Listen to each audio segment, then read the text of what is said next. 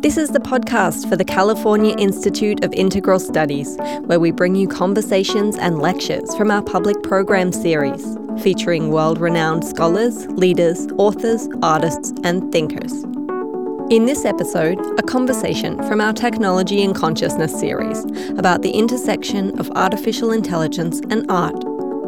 Jerry Kaplan, a computer scientist and AI expert, talks with Kal Spelletich, an artist who works with robotics, about how humans might leverage this emerging technology creatively. The conversation was recorded on April 7, 2016, in front of a live audience in San Francisco. To make sure you never miss an episode of the CIIS Public Programs Podcast, find us and subscribe on iTunes or on our website at ciis.edu/podcast.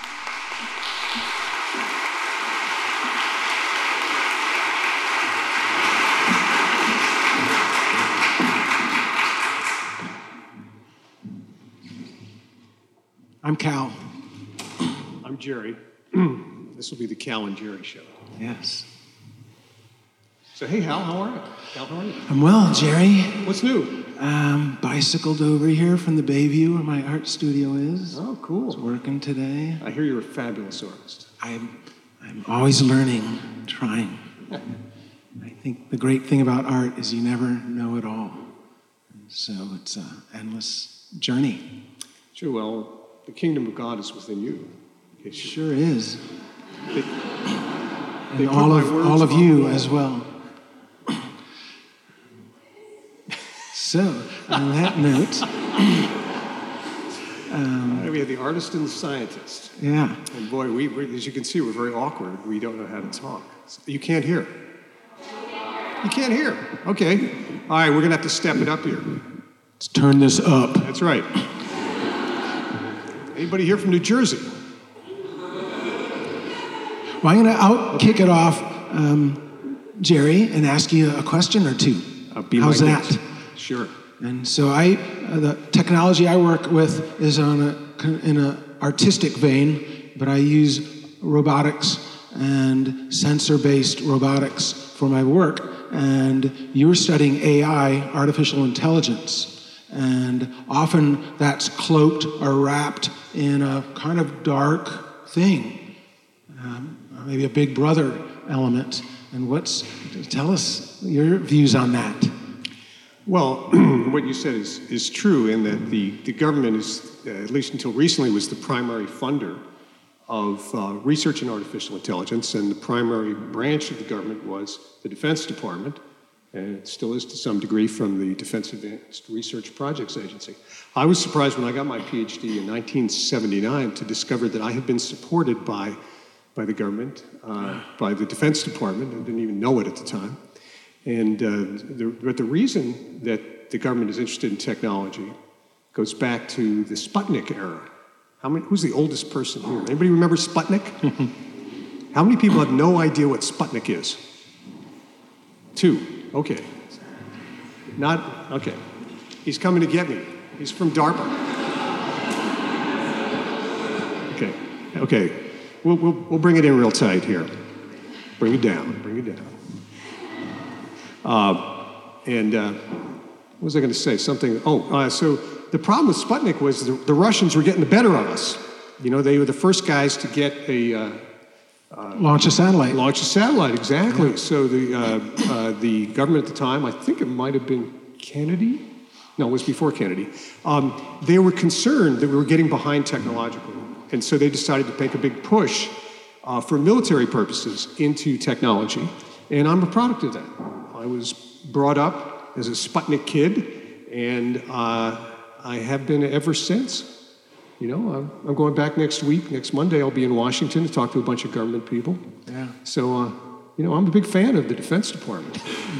I'm a big enemy of the Defense Department. the line is drawn. Well, uh, um, much of the breakthroughs in technology is fostered or started by groups like DARPA and the, and the military, um, for better or worse. And then I've often thought, how could I take some of that, um, some of those innovations and apply it in a poetic or artistic or magic way? instead of for surveillance or violence. Well, I think one of the wonderful things that I've learned from your work is to understand that while in the world that I live in, at you know Stanford AI Lab and the people in artificial, how many people here are, are engineers? It's just okay. That's pretty What? good. And how many of you are working uh, in or around or with art, uh, something related to artificial intelligence? There we go. Okay, guys. Plenty. Let's just split into two. Everybody in AI on this side, everybody in the arts on that side. The, uh, the bride and the groom. Uh, but what I learned uh, from, from Kal is that we think of technology as something which uh, helps us to automate things, to perform work, to do jobs, to take over tasks. But that's only one way in which technology can enhance our lives. Technology can also enhance us by giving us new ways to express our human spirit. And this I've learned from talking to Kal. And so it's kind of expanded my view just in the past couple hours, Just minutes, minutes, mere minutes. and to begin to think about that as a way of enhancing, using AI and using technology to enhance uh, the human experience. So, I don't know, you want to talk a little bit about some of the wonderful stuff you're doing? Well, I often think um, what are the applications and the role of technology in our life? And then, as an artist or a radical or an activist, how can I subvert that and spin it positive or spin it ridiculous? And how does that become poetry? Um, and I'm also an ardent gardener, and I like to. You know, everyone's like, "Oh, what do you grow?" I grow tomatoes and some raspberries and celery and some herbs, but then I grow a ton of flowers. And so, uh, how can you just let the military have fun with AI or robotics or a jet engine or a flamethrower? Why can't that be art? Why can't that be the flowers in the garden? And I mean, there's other, a lot of other decisions or concepts that go into those decisions I make. Um, and part of it is a personal technical challenge to try new things that I haven't experimented with yet, or that I haven't, I'm not seeing used or applied in the ways I would like to. So, for instance, I uh, had an exhibit of praying robots this past year that I've been working on for years and made some custom sensors with hackers and some electrical engineers who were willing to experiment with me on this kind of ridiculous proposal that we could harvest uh, data from humans, the audiences, audiences that visited the art exhibit, and the robots would sense that and pray for or with them. I think the bigger question is can or does technology can it do spiritual work? Well, I think, Kal, it's an interesting question. Do, do robots have the power of prayer? Can they pray for your immortal soul? Yes. And I say that because before I took this project on, I have this wonderful aunt, my Aunt Margaret, and she's been a radical progressive Catholic her whole life and was a nun for decades. And she follows my shows and my art. And I knew, like, whoa, I'm going into her territory. I need to talk to her about it. So the first thing I asked her was, can technology do spiritual work? And she said, of course it can, Kal. It's like, whew, all right, I'm going to do this show. Okay. Well, I guess the, the question in that is are the robots spiritual themselves, or are they merely vessels by which we extend our own spirituality and our own ideas? And I think much of your work, at least I would see as being somewhat in the latter category. Yeah, that's, that's a question I don't know the answer to. I think it's one reason I did that project is could I build robots that prayed? Maybe they're just, you know, it's like transcendental meditation. You get enough robots praying, we can collectively lift the planet. Can we? If you have enough robots with enough The mechanical strength, power, you the hydraulic lift. Exactly. Um, you know, and a, a big challenge was building sensors that responded uniquely to each individual and to the particular environment that I install the robots in. Mm-hmm. And so they're essentially harvesting data from a live audience, and then the robot is responding according to each individual person's data that, that the sensors can, can harvest. Well, it seems to me that technology in general, is, well, put it this way people, life is a struggle to control your environment and to express yourself and uh, to uh, make things happen with more than just your own, your own hands. And technology clearly is an extension of yourself in this regard as a way for us to be able to exercise a higher degree of control over the world. So in, in your work, when you amplify the uh, human, uh, you, you, refer them as sensors, but the ways in which people are moving or acting or making sounds or uh, having their brain waves uh, measured, uh, it seems to me that you're really engaged in uh, what here I will call God's work, which is finding better ways for us to be able to have an impact, to be able to create good in the world by leveraging what's good in us. Mm-hmm. And so when I read about much of your work, I haven't actually controlled a robot in that way myself, but uh, it, it, seemed to me that it would provide a very positive emotional experience for people in the same way that, um, uh, like when you drive a car, people really enjoy driving because they have control over a machine and can use it to. Uh, uh They're in control of their destiny. To, uh, yeah, to, to, implement their will. Yes, the way I yeah, yeah. You know, I think um, all the arts do that every film, dance, theater, painting, and it and it does it gives people a voice, and it, it is sort of a workaround of capitalism or this consumer society we have, where you can make ridiculous things that are absolutely applicationless in life. They're not going to wash your window. They're not going to cook your food. Or I don't know. I built flaming walking robots that have barbecues on them and they have 20 foot flamethrowers on them. And they can sort of cook the bratwurst, but I mean, what does it mean to do something like that? And how far can you push the envelope?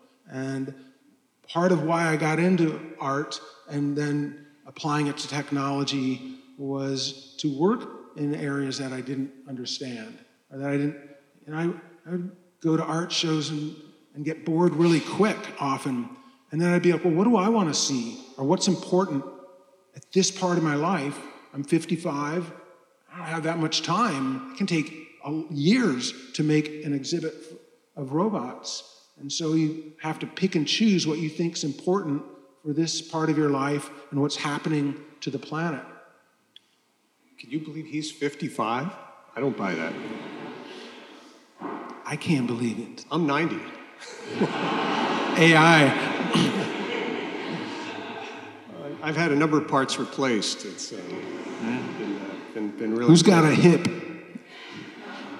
Well, look, I, I think that the kind of work you're doing is really wonderful for society because, you know, it's the quintessential expression of the human spirit. And the ways in which we think about technology should not just be that they do things for us, but that they also help us to express ourselves. So that's a benefit for us. Just as it's a benefit if a robot does my laundry, I don't have to do my laundry.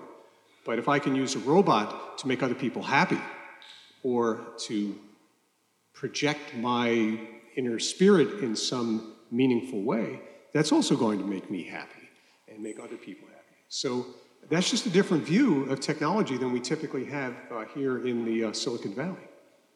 I often wonder would the home care robot, when I'm elderly and I'm sitting at home and I could build my own home care robot, would that be heaven or would that be hell?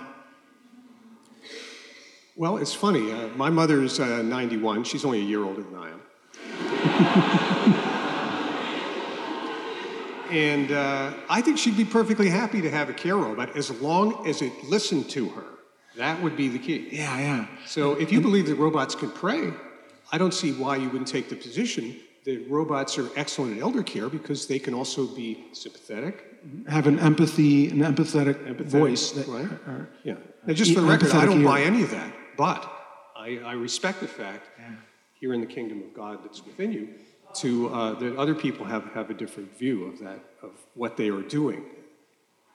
I often, you know, I'm not, I'm not even positive robots can pray, but uh, I'm interested in the question and then hurling immense amount of time and money at that question. Well, one could just as well ask whether people can pray. You know, they, they, Sure. they, they go, they engaging in some activity. Uh, it's, it's really to my disappointment that I don't have any subjective feeling about that. Uh, but I, yet I see that many people do. And they obviously do. Uh, when I was younger, I used to wonder why do they do that? But I have come to accept in my dotage that uh, people do it because it, they, they're feeling something that I, I personally uh, do not feel. Now, this is helping a lot, I gotta say, being in the church. But uh, No, I'm often, if you, like, what is being spiritually moved? And I often, that nature does that for me. Or uh, um, my garden does that for me. Or um, planting, I do guerrilla gardening in San Francisco, and planting a tree, and then like, whoa, it's at 20 feet. my God, it's at 30 feet. There's birds living in it. And I'll have like, that's like a spiritual moment for me where, you know, a decade, two decades into a redwood I plant, which the city hates.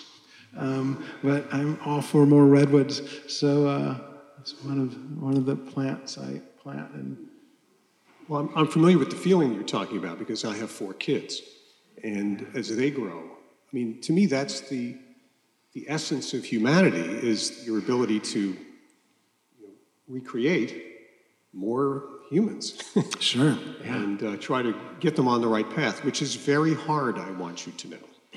But uh, occasionally, occasionally they take a step back on the path, and I'm very pleased when that happens.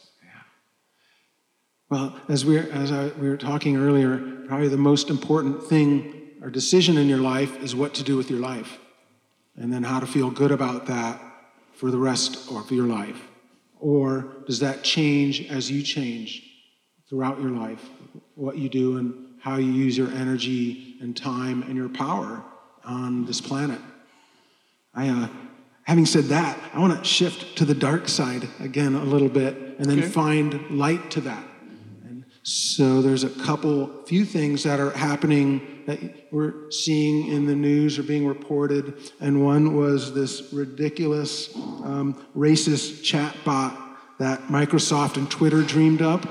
Um, um, obviously, um, one thing that's going to happen with robotics is there will be sex partners that will be robots, and I'm also uh, maybe it's maybe this is the light. Um, the computer programs that are beating chess masters, and then just recently built beat the, uh, the Al- AlphaGo game. Is that right? Which is like a thousand times harder than chess. Yes. Well, Hundred thousand times harder than chess.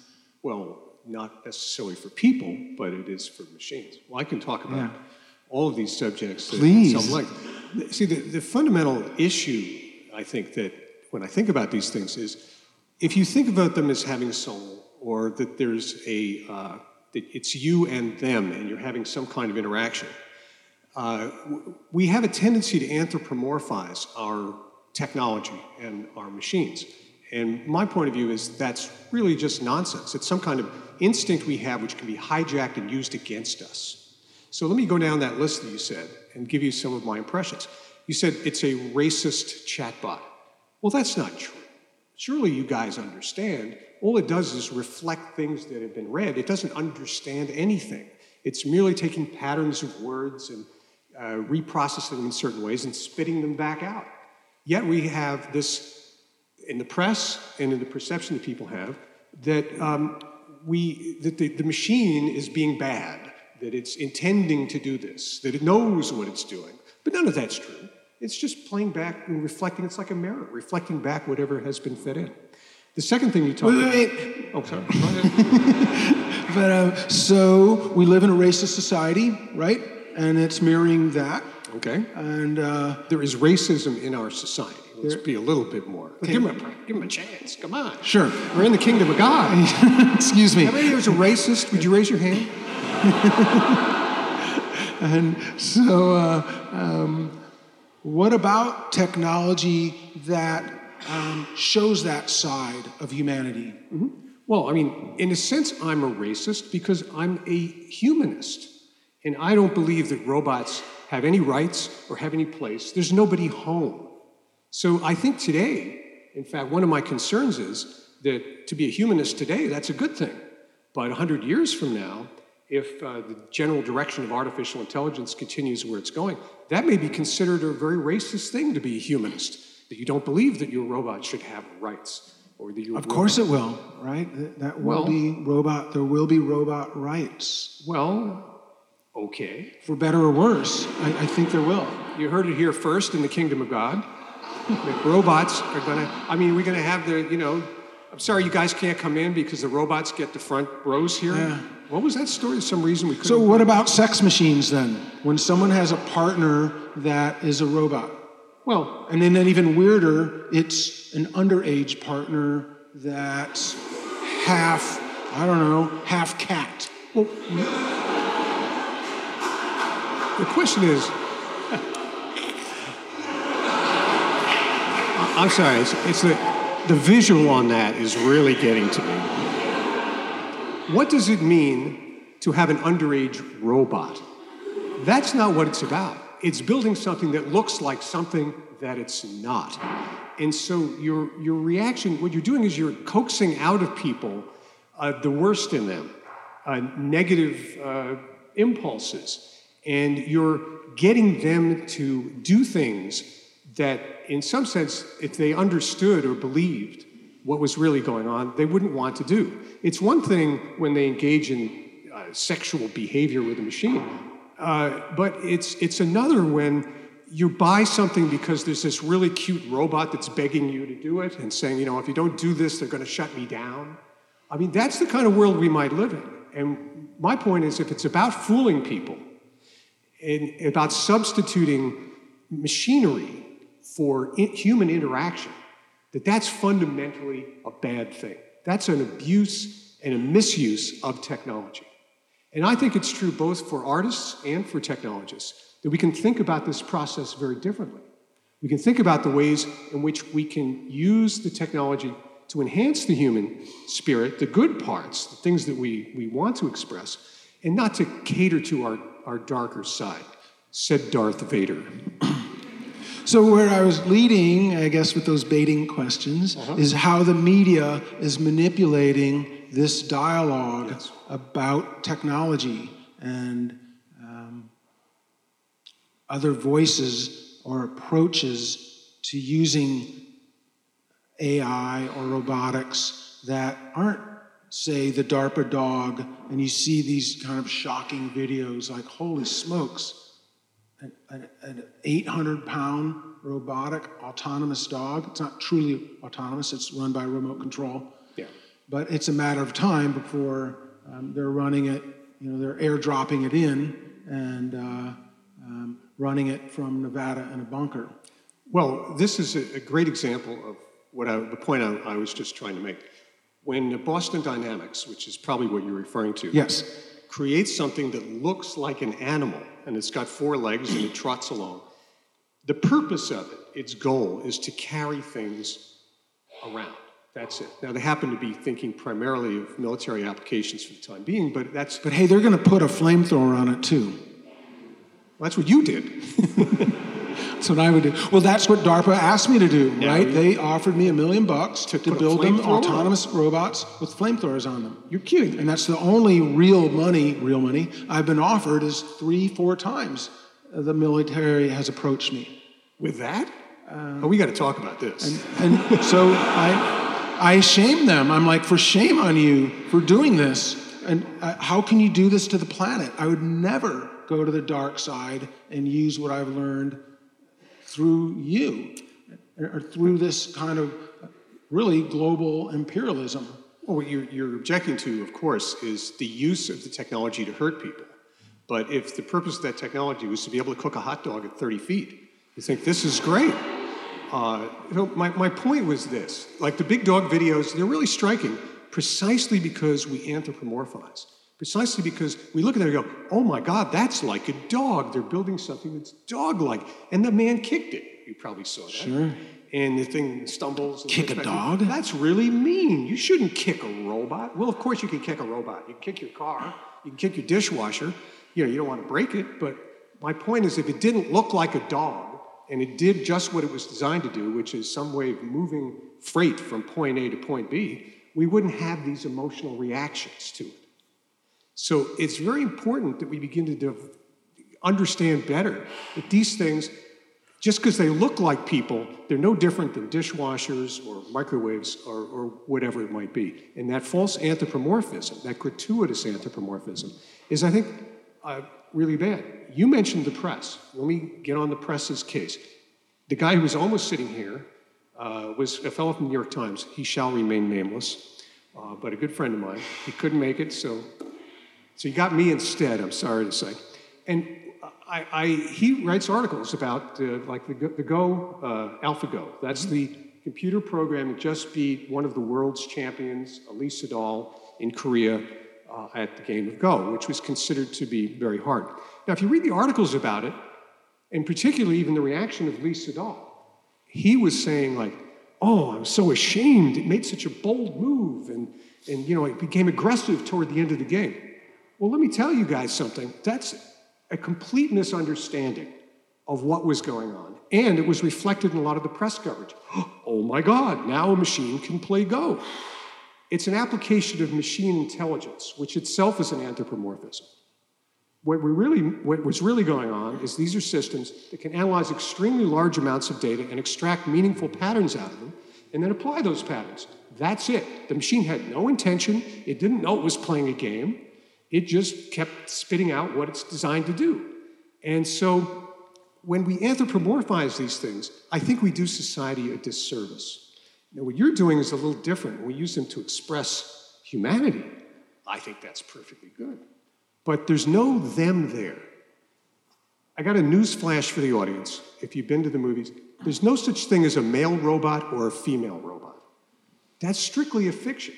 We can make them look like that, but there are no such thing. And so when you talk about these sex toys on steroids, which you were kind of referring to, I think it, it, it's bad to the extent that it hijacks our own instincts away from the things which we would normally regard as productive and valuable to do. Wow, well said. You know, I, working in the field, I can't help but watch how the media disparages so much technology without a second voice, and, or uh, you know, hearing that, that polar opposite side, and how, of course, they're sensationalizing things and they're selling a product. Um, gosh, where to enter into all that? You know, a lot of it is the, the dog is a dog because they realized really quick in robotics that four legs is much easier than two legs for a walking machine. And I built a couple, two or three walking machines on two legs and quick realized, whoa, that is, you know, you need to, we're pretty much at the cockroach level of robotics. And art and technology world and robotics world thought they could leap ahead to uh, human scale bipeds and had to backtrack real quick to some of the most basic motor skills. And so that is the reason that that particular robot is four legged. And then they get to call it a dog. Yeah, well, it's, it's where I have a problem is them calling it big dog Yeah. and then making it look like a dog. That's playing to the cheap seats. That's uh, supporting this uh, cultural mythology that we have about the nature of artificial intelligence. You know, it's perfectly fine for us to take inspiration from uh, biological creatures in designing the machines that we have. That makes perfect sense. I mean, they work, obviously. Cockroach works. Yeah, the cockro- cockroaches have been around for uh, much longer than we have. I forget the exact figures. And much longer than we will be. That's right. Sure. They, they will definitely be around much longer. Um, but the point being that, that we don't really want those. Uh, uh, you don't want to copy all of the aspects of those. We're not making. We're not trying to make a mechanical dog. That's not, not the way this thing works. You're trying to build a machine to solve a particular kind of a problem. You know, if we were trying, if, if we thought of airplanes as mechanical birds, you know, we, oh my God, how are we going to get them to nest? And, you know, how are we going to get them to regurgitate their food so that the little uh, airplanes will have enough jet fuel to run on? Why don't they paint airplanes like the colors of parrots, for instance? They do, right? So, They, they, have, they have green and red and well, yellow. that, I mean, that's fun, but nobody's fooled. They don't go, oh my God, that's really a bird. that, that's the- Take me to your big nest. Yeah, that's my, that's my beef. That's my beef. Machines are our tools. They're not an emerging species, and they're not an uh, emerging form of life. There's just no evidence whatsoever that I see that makes that true. So, one thing I've been interested in is can I build robots that convey my audience's emotions or parts of their personality um, or their individuality and not program it? Have it live harvesting data from the public. And uh, um, got written up in Yahoo, which is really great press. I was so excited when Yahoo wanted to interview me because the responses are the best part. Just Those are bots writing those responses. I'll take it. It's so entertaining and and sort of scary how people frame things or how um, maybe closed off their poetic side is. You want to ask me some questions? Um, how do you put a flamethrower on a robot safely? You can't. Nothing's safe. There's nothing safe about a flamethrower. Really? I mean, that was part of it, and a large body of my earlier work was about danger and fear and play, and what was the audience willing to subject themselves to. Um, for instance, I was watching a PBS program where they got in the tank, uh, the cage, and went underwater, and they're holding hunks of meat, and the sharks are attacking the cage. I thought, whoa, I want to build that, but have a robot attacking the cage. So, do you see as one of your goals in a flaming robot attacking the cage. underwater? So I did.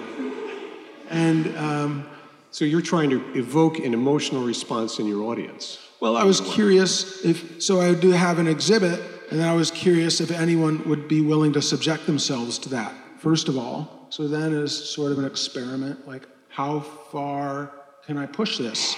And what are people willing to subject themselves to? And even why? Do you ever see reality TV? Um, that, yes, a little bit. and so that was sort of a thing I did in the 90s quite a bit and you know, brought the first robotics to a festival called Burning Man and introduced them to flamethrowers, the festival to flamethrowers. And that was exciting at the beginning to have 3,000, then 15,000, then 30,000 willing subjects. So, it's sort of a, a high tech new age fear factor for those of you who've seen the show. Uh, well, so, I mean, but you're not just trying to scare your audience, right? Well, no, no, uh, of course not. I think in the end, it's can you enlighten them? And can they view the world different?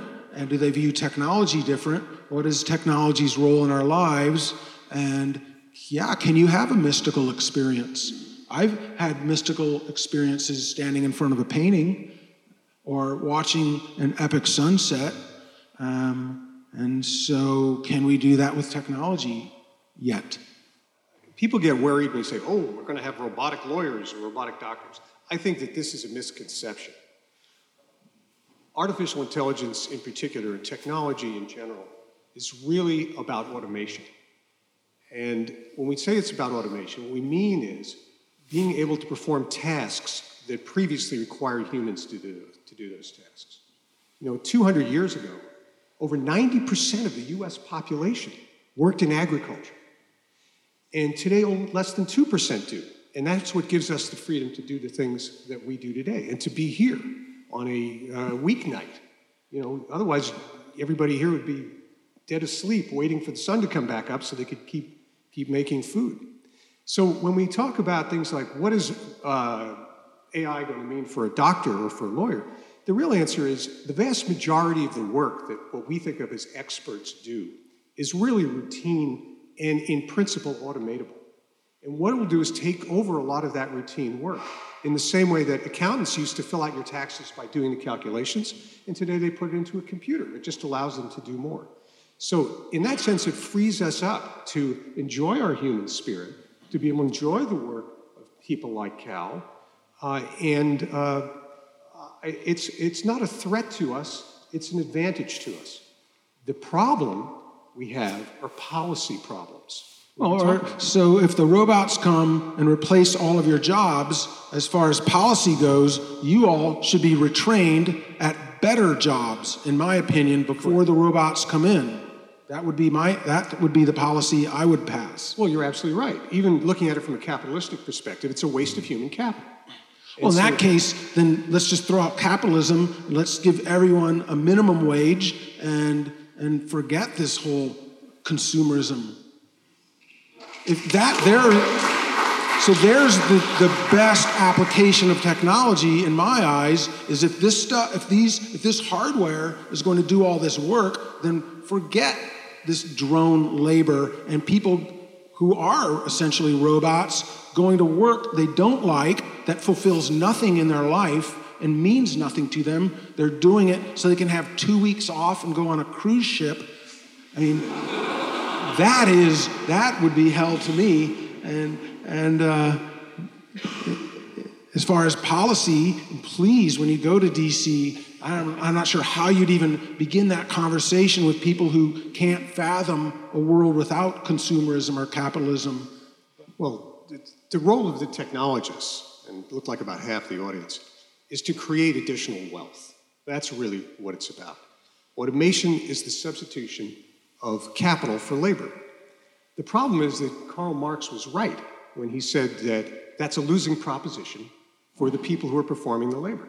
So oh wait, there are two things in what you're saying, and I agree really with both of them. The first is we need to figure out better policy ways to invest in uh, retraining people so they can continue to be productive. But the reason that people work isn't just to make a buck so they can give it to Disney. I'm, I'm making a point, I know. You know, a lot of people enjoy their work. I think you do. I know I do, and neither of us get paid much. Um, but the, but uh, you know, the, the point is we want to free people up to be able to use that wealth in productive ways and ways that improve their lives. And not all of those ways may be economically measurable. They may be quality of life issues. It, it, it enhances my life when there are flowers in the gardens that you plant. Uh, but that doesn't show up on any government measure that I'm aware of.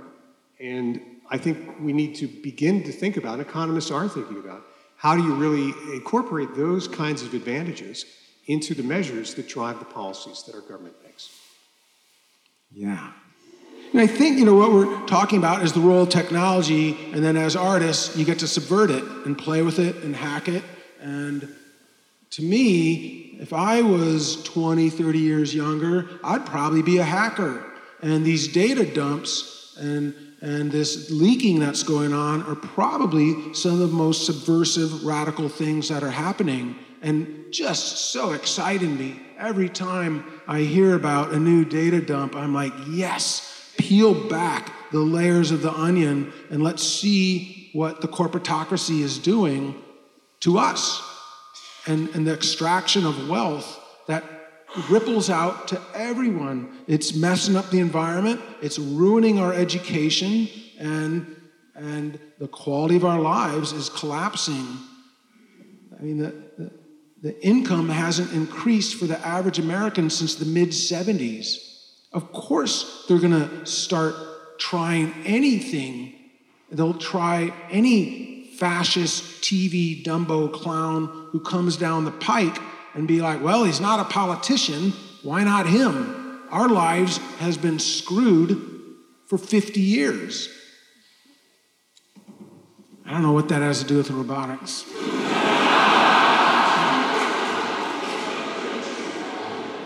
Well, I mean, I, for what it's worth, I, I teach the course on ethics of AI at Stanford. So, I mean, here I'm kind of joking around about this, but it's a very serious issue. And uh, there's a lot to be said on this. Uh, my view at Stanford is that within the next 10 to 15 years, we should have a course sequence on computational ethics, by which I mean how do you take ethical principles and apply them within a uh, computational framework. But the kinds of things that are going to happen, it, it's not just ethical issues in the, in the normal sense of the word, it's social issues. Is it okay for somebody else's robot to stand in line in front of you? Is that acceptable? If somebody sends their robot down to go fetch a Starbucks for you, and is it okay for it to knock people off the sidewalk on its way? Of course, we're not going to accept that. And in fact, I believe that the greatest impediment to the uh, acceptance of the autonomous vehicles, which are really fantastic technology, is precisely going to be that they may not abide by the normal social conventions that, that people do. And we're not teaching the engineers what those are, how to study them, and what to do about it. You know, we need civilized robots for a human world. And right now, the technologists really are not looking at it from that perspective. Wow, that's well said. I mean, there's ethics in every part of my life, and every product I buy, and every step of my life. I hope I'm considering the ripple effect it has. And I, nothing's separated in my life or my journey. I think that's why I became an artist and not, I didn't go into industry or just strictly entertainment. Hey, I want to say that I do get support though, and I get shows, and it's not all a giant mountain I'm climbing. And I was just awarded a San Francisco Arts Commission grant to build. Um, I'm working with some hacker friends, and we're using electroencephalograph um, brainwave harvesting, and we've been able to separate the right side and left side of the brain's waves. And so I'm building two robots, one for the right side of your brain and one that represents the left side of your brain's thinking. And we're going to do exhibits here in the city with those robots and have a live audience running the robots and seeing if we if what we can learn about that and have fun and hook up lasers and have a fog machine. you know, part of the journey is enjoying it and having fun, I think. And, uh, um, and so there is support for really some. When I was writing the grant, I thought, what do I really want to do? And why am I even writing this grant? And they're never going to give it to me. So I'm just going to do my best idea. I just dare them to turn it down. So here's the Arts Commission. You heard it here first. It's electronic lobotomy. Did I get that right? We're trying to separate the two. Yeah, we're going to separate the right side and the left side of the brain. Well, it'd be very interesting to see what they do. They, they probably can't even talk to each other. Well, that's that's the question. Does one side of the brain talk to the other? And a lot of people don't even believe that they're that separated. Yeah. What do you think? I don't know, but I'll come and try it. We'll, we'll I would love to have you try it. So my hacker friends, I actually would be very intrigued. When I was, we were first experimenting it with with this at my friends, the Hackerspace Noisebridge on Mission Street. The hacker guys couldn't do it.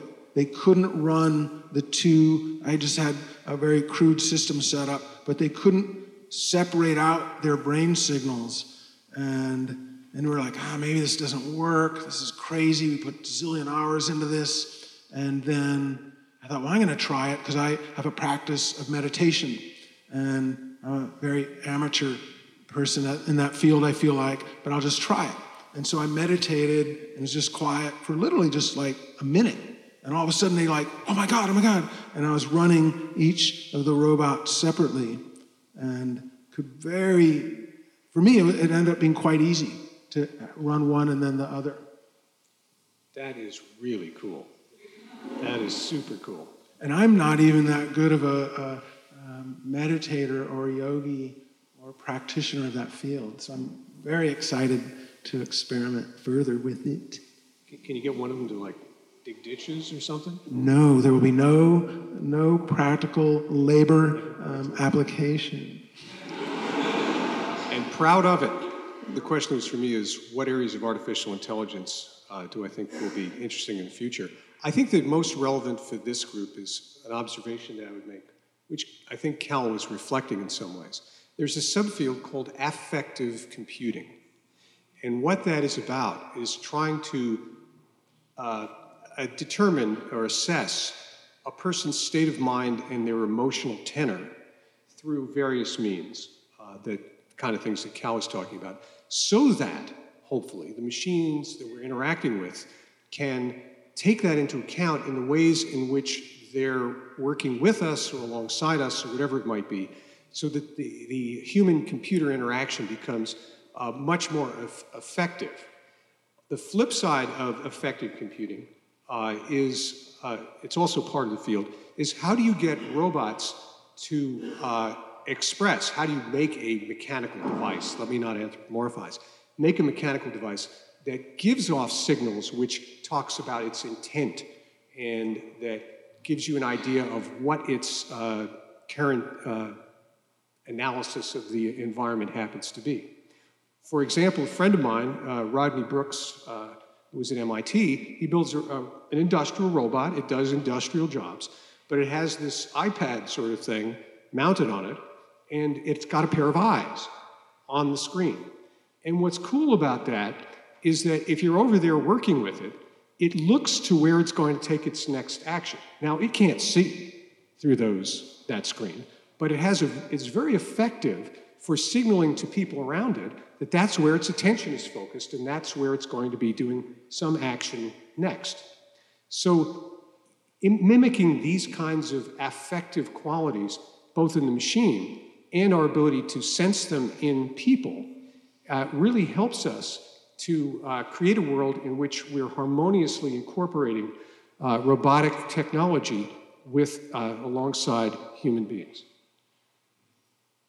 and leaving the world a little weirder. Weirder, weirder and wilder. Thank you.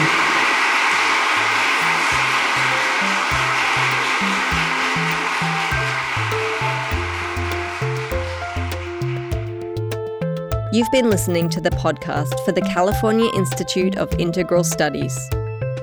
If you liked what you heard, find us and subscribe on iTunes or listen on our website ciis.edu slash public programs.